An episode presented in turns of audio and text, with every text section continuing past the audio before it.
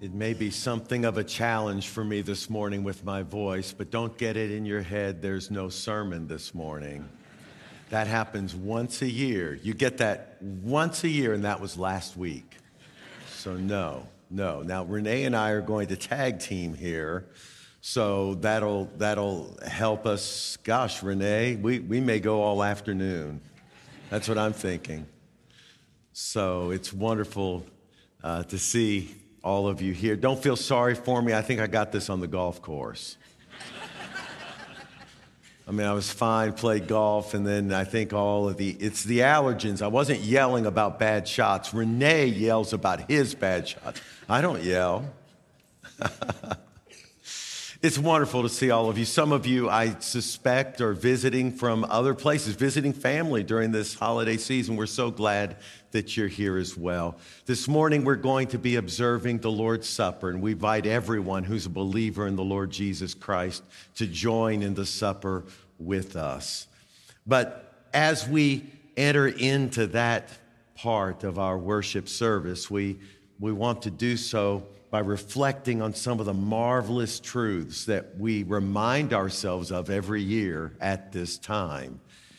I think it helps for us to appreciate what Advent is about when we go back time and again to the familiar passages that tell us something of Christ and his birth and his reason for coming.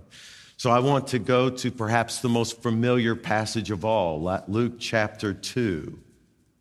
And I want to start reading in verse 1. In those days, Caesar Augustus issued a decree that a census should be taken of the entire Roman world. This was the first census that took place while Quirinius was governor of Syria, and everyone went to their hometown to register. So Joseph also went up from the town of Nazareth in Galilee to Judea, to Bethlehem, the town of David, because he belonged to the house and line of David. He went there to register with Mary, who was pledged to be married to him and was expecting a child. While they were there, the time came for the baby to be born, and she gave birth to her firstborn, a son. She wrapped him in cloths and placed him in a manger because there was no guest room available for them. And there were shepherds living out in the fields nearby, keeping watch over their flocks at night. An angel of the Lord appeared to them, and the glory of the Lord shone around them, and they were terrified. But the angel said to them, Do not be afraid. I bring you good news that will cause great joy for all the people. Today, in the town of David, a Savior has been born to you. He is the Messiah, the Lord. This will be a sign to you. You will find a baby wrapped in cloths and lying in a manger. Suddenly, a great company of the heavenly host appeared with the angels, praising God and saying, Glory to God in high, the highest heaven, and on earth, peace to those on whom his favor rests.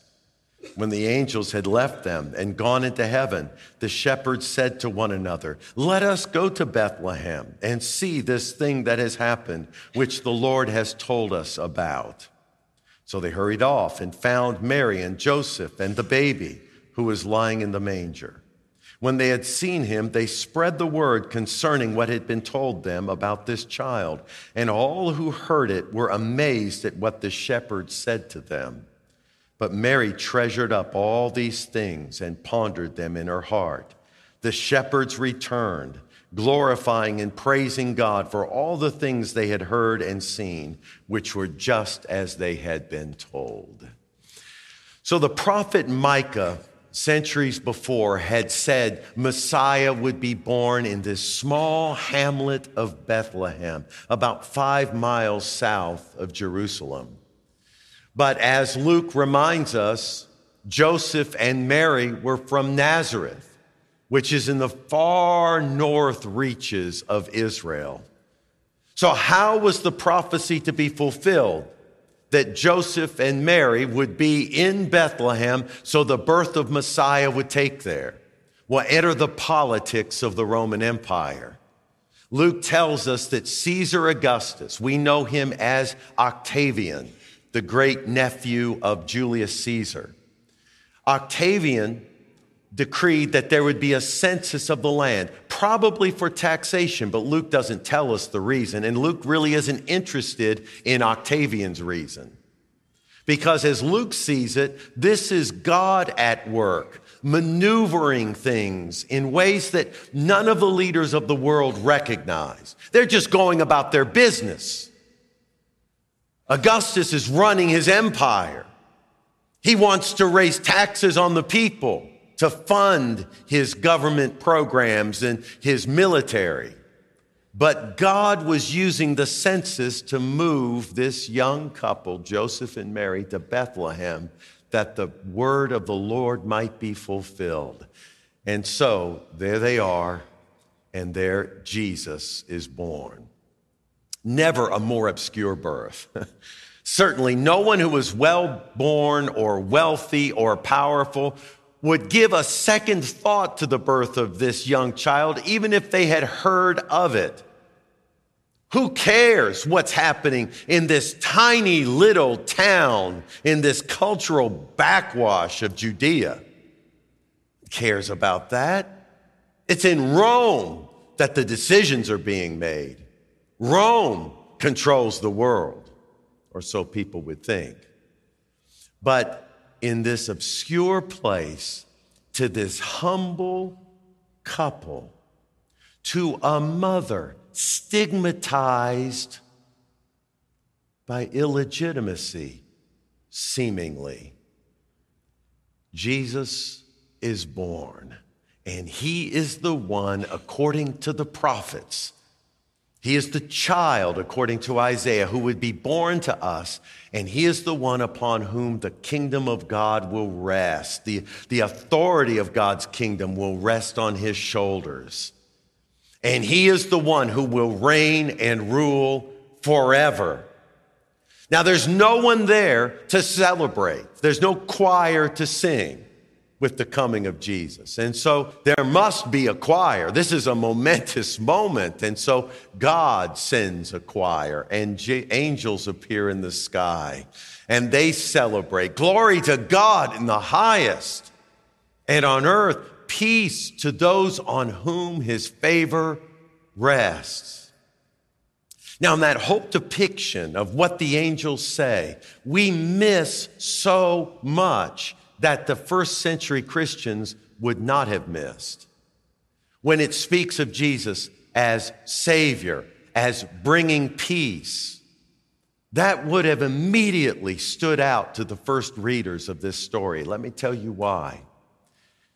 Before Octavian came to the throne, Rome had suffered years of bloody wars.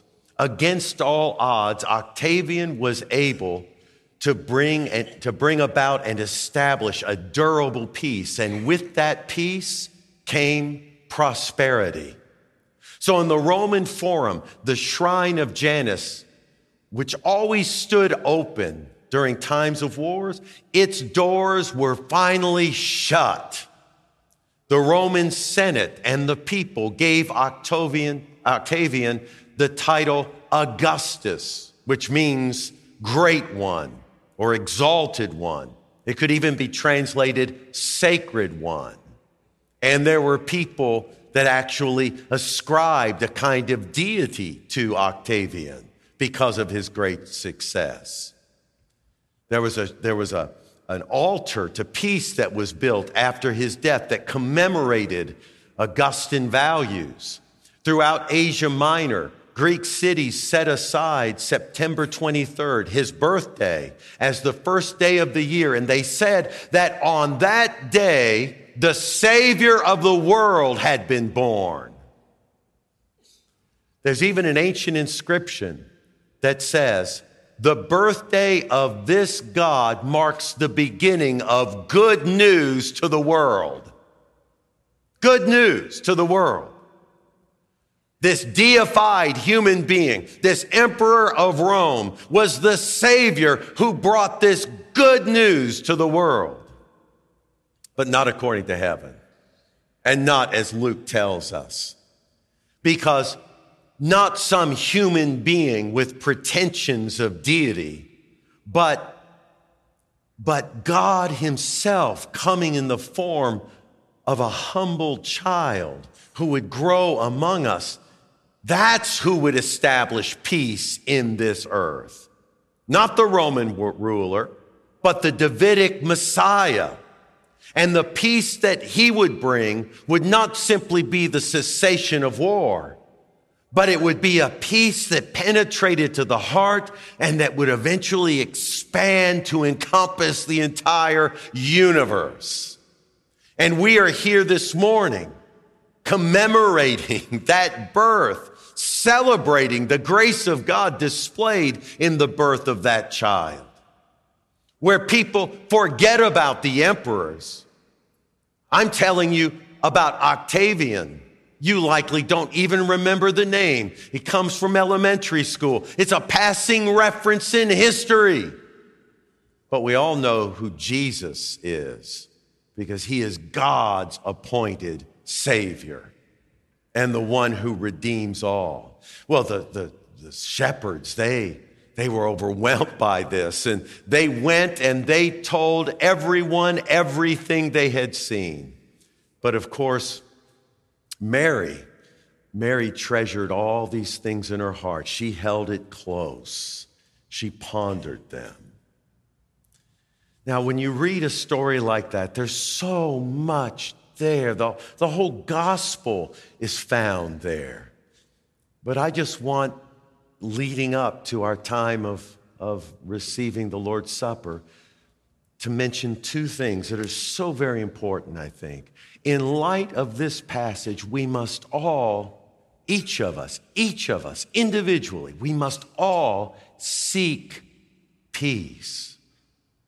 The peace that endures forever, the peace that only comes through Jesus Christ. The angel said, Glory to God in the highest, and peace on earth to those on whom his favor dwells. The peace he, the angel spoke of is shalom. It's that well being, that wholeness that comes from the favor of God, and only from the favor of God. You don't find this kind of peace except when God smiles upon you. And many people wonder, well, how could God smile upon me when I am a sinner? But you see, that's the whole point. Sinners need saviors. And God sent Jesus Christ to be our Savior from sin. He was the righteous one who had never sinned. And yet there he is, carrying his cross, bearing upon his shoulders, bearing upon his heart the suffering that belonged to us. He was righteous and yet all the iniquity of the world comes upon him as he dies on that cross. And in that moment, it appears as if sin has triumphed. Jesus is entombed. Sin and death are victorious until the third day when Christ defeats sin and death in the resurrection. And so Christ is alive. This one was born to die, but also to take his life back again. And so Jesus is alive and he is here for every single one of us. We must seek peace. You might be burdened with such guilt you might live with this secret anguish that no one really understands or can appreciate. There are mistakes you've made that leave you living with such regret. Or you have this sense that something is broken in you and you don't know how to fix it. In the town of David, a Savior has been born. He is Christ the Lord. That's what the scripture says. A Savior for people like you and me, sinners all. And so you must seek that peace. You must put your trust in the one who died in your place and allow him not simply to, to cleanse you of your sins, but also to fill you with his life. You can do that this morning.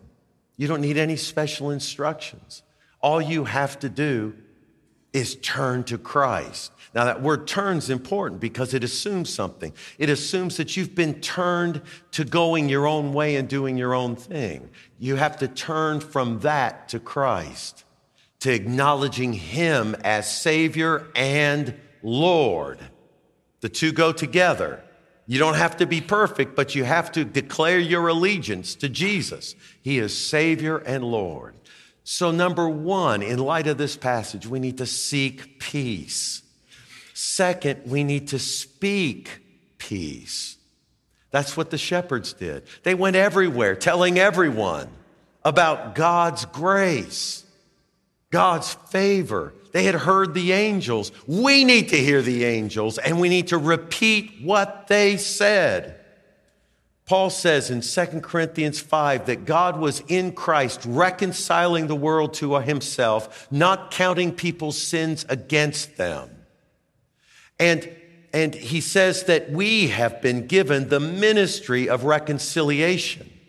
We are God's ambassadors. So that means you and me, as ambassadors for God, are to go about and speak for God about this reconciliation brought about through Jesus Christ. We are to speak of that. We are to tell people that God did not send his son to condemn the world, but to save the world. And so we speak that. That doesn't mean that you can just preach sermons everywhere you go. Sometimes you can't speak much, but you can just share a brief word. But we are ambassadors. We need to tell people the good news. The good news that's connected with the gospel of Jesus Christ. And what a difference that makes, how that changes everything. Now, as we share the Lord's Supper this morning, it is an affirmation of our faith that Jesus Christ is indeed the Savior of the world, the one who was born 2,000 years ago the one who died and the one who raised who was raised to life that one is our life. That's what we're saying when we eat and drink together. And it's in that moment as we put our faith in God that extraordinary things can happen that burdens can be lifted that people who feel like they've reached the end a dead end can get a new start that those oppressed by their sin can know that they're forgiven. Extraordinary things can happen. People have been he- healed as they have shared in the Lord's Supper. Depressions have lifted. Anxiety has departed.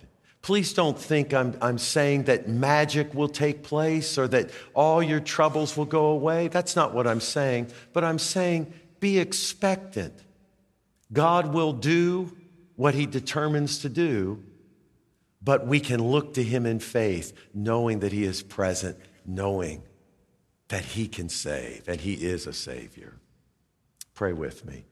Lord, thank you for the extraordinary, measureless grace you have poured out upon us. Thank you for your favor that comes because we have a Savior who has stood in our place and removed our sins.